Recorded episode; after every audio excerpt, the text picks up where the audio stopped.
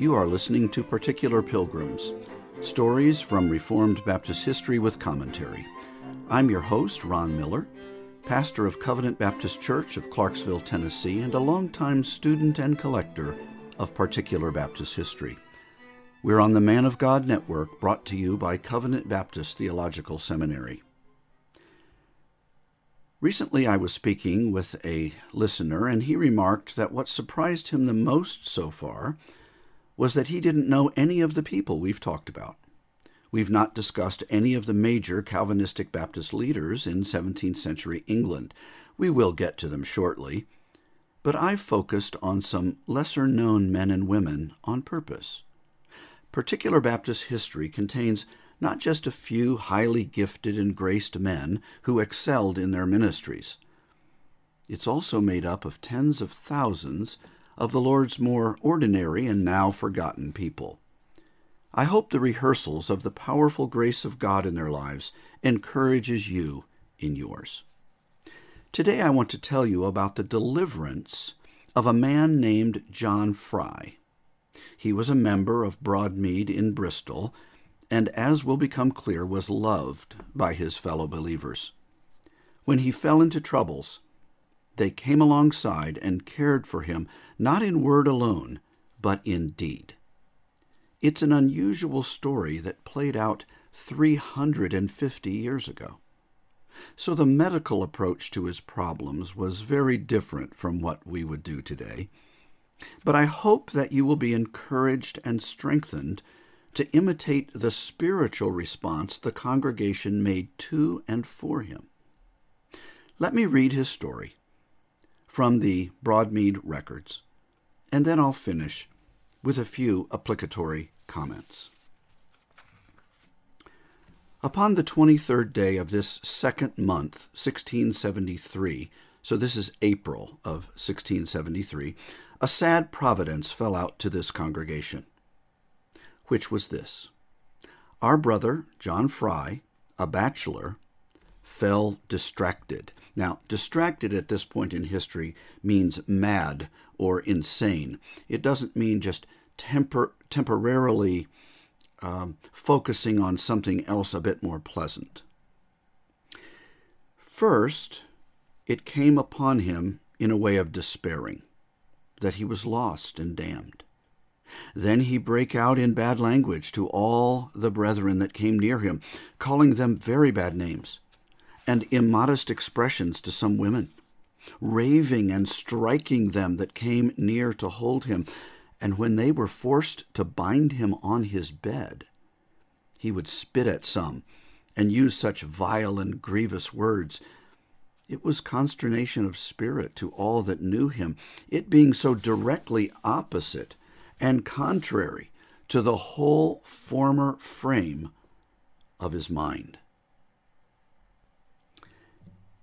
And being thus sorely assaulted and pressed by the devil, as all that beheld and heard him could not otherwise judge, he did also, and this is worse than all, break forth into such dreadful and horrible expressions against the whole deity, at some times with such blasphemous words, that it made the hearts of all that heard it to ache, and the hair on their heads, as it were, to stand on end, and their spirits to be so pressed thereby, hardly able to contain or to be in the room to hear it, being so astonished at what the Lord had allowed to befall this brother that had the testimony of all, good and bad, that he had a very lovely, humble conversation, that is, a way of life, and judged that he walked close with God.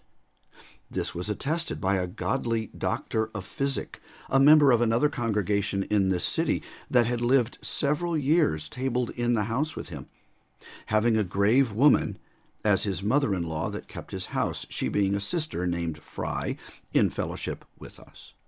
This doctor, while he, while he tabled there, observed him all along to be a very sober and practical Christian, reading and praying after the work of his outward calling, when his journeymen were departed and his servants had left work, until the tenth or eleventh hour most nights.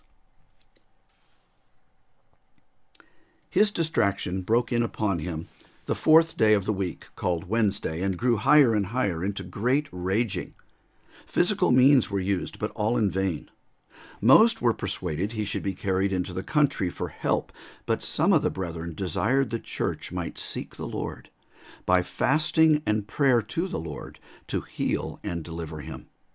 Whereupon, the second day following, being the twenty eighth day of the month, the congregation kept a day of prayer in our brother Fry's house and in the room where he was in the bed bound.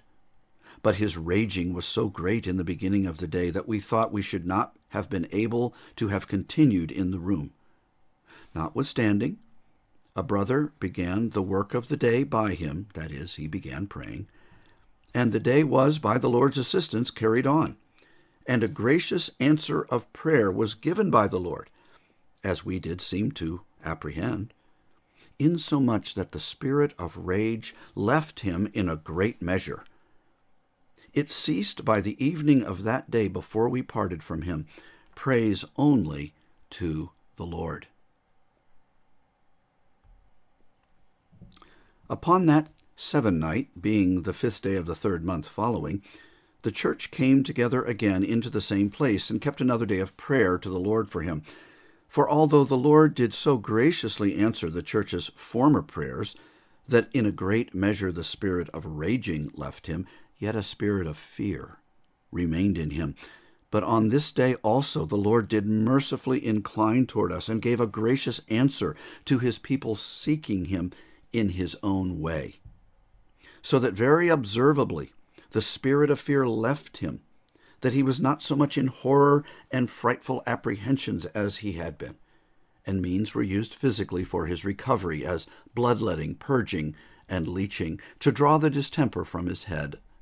According to our prayers, that if the Lord pleased to have us use outward means, that he would direct to it and bless the means, which he compassionately answered. But when he began to come to himself, and his poor thin body that had been plucked down began to receive some refreshment, we had great fears his distemper would come on him again with its former violence. For though those his fits ceased for above a month, yet he could not arrive to get any comfort or faith, and could hardly be prevailed with to go to prayer himself. He lay under such despairing thoughts still that it was all in vain no promise belonged to him, no consolation for him, etc. But he lay under reflection upon himself what a wretch he was, for what he had, in or by fits, uttered against the Lord. By which we perceived he remembered much, if not all, so that he was filled with such shame that he would hide his face from every one that came to see him, or hang down his head, or not speak. He was so filled with a spirit of shame after the spirit of rage and spirit of fear had left him that they could not yet prevail with him to go but to a near neighbor, nor hardly to see a person that came in. Therefore the church appointed another day of prayer for him and so came together again upon the ninth day of the fourth month following the year 1673 at his house to seek the Lord, as it were to perfect the work of his recovery, to take the spirit of shame from him, that he might go about his lawful calling forth of doors.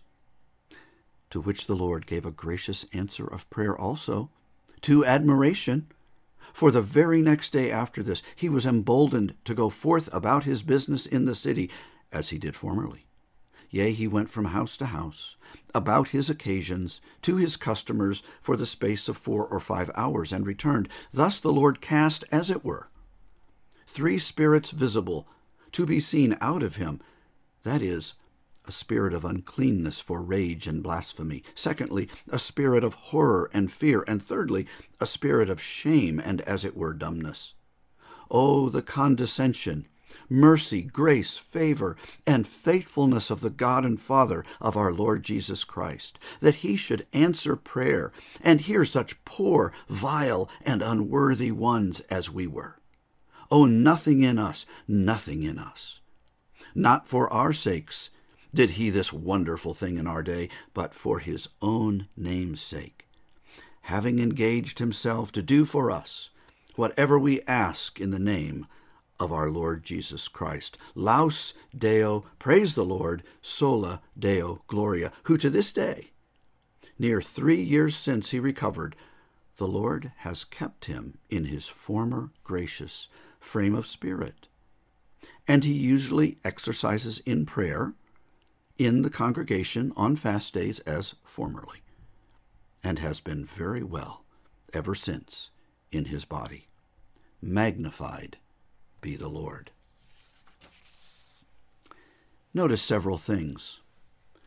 First, they did not claim to fully understand what was happening. They didn't pronounce it only a bodily or physical trouble, nor did they say it was purely spiritual. They knew God had brought it. Notice they called this a providence, but they used various means to try and help their brother get better. Secondly, they didn't immediately discipline him from the church. Their fundamental response to him was one of love and hopefulness. They didn't discount his years of consistent Christian testimony because of this strange incident. And they were willing to forgive the personally offensive and sinful things he said about them and to them and their God. Third, they took seriously the concerted efforts of prayer for his recovery. They tried many things, but most importantly, they pursued fasting and congregational prayer. The fervent prayers of the righteous were diligently used. They spent three whole days in prayer rescuing their brother. Not just a few quick words, not just a few times, for a few minutes. They did not abandon him, but in his very presence called upon God to heal him. Surely this example should help us to not be shy in prayer and hope and love for our fellow members when troubles overwhelm them. Thank you for listening today. Remember, if you have a question about 17th century particular Baptists that you'd like answered, send it to info at cbtseminary.org by October 16. We'll choose one, and if yours is selected, you'll win a copy of Dr. Tom Nettles's The Baptists, Volume 1. This is Ron the Baptist wishing you grace and peace.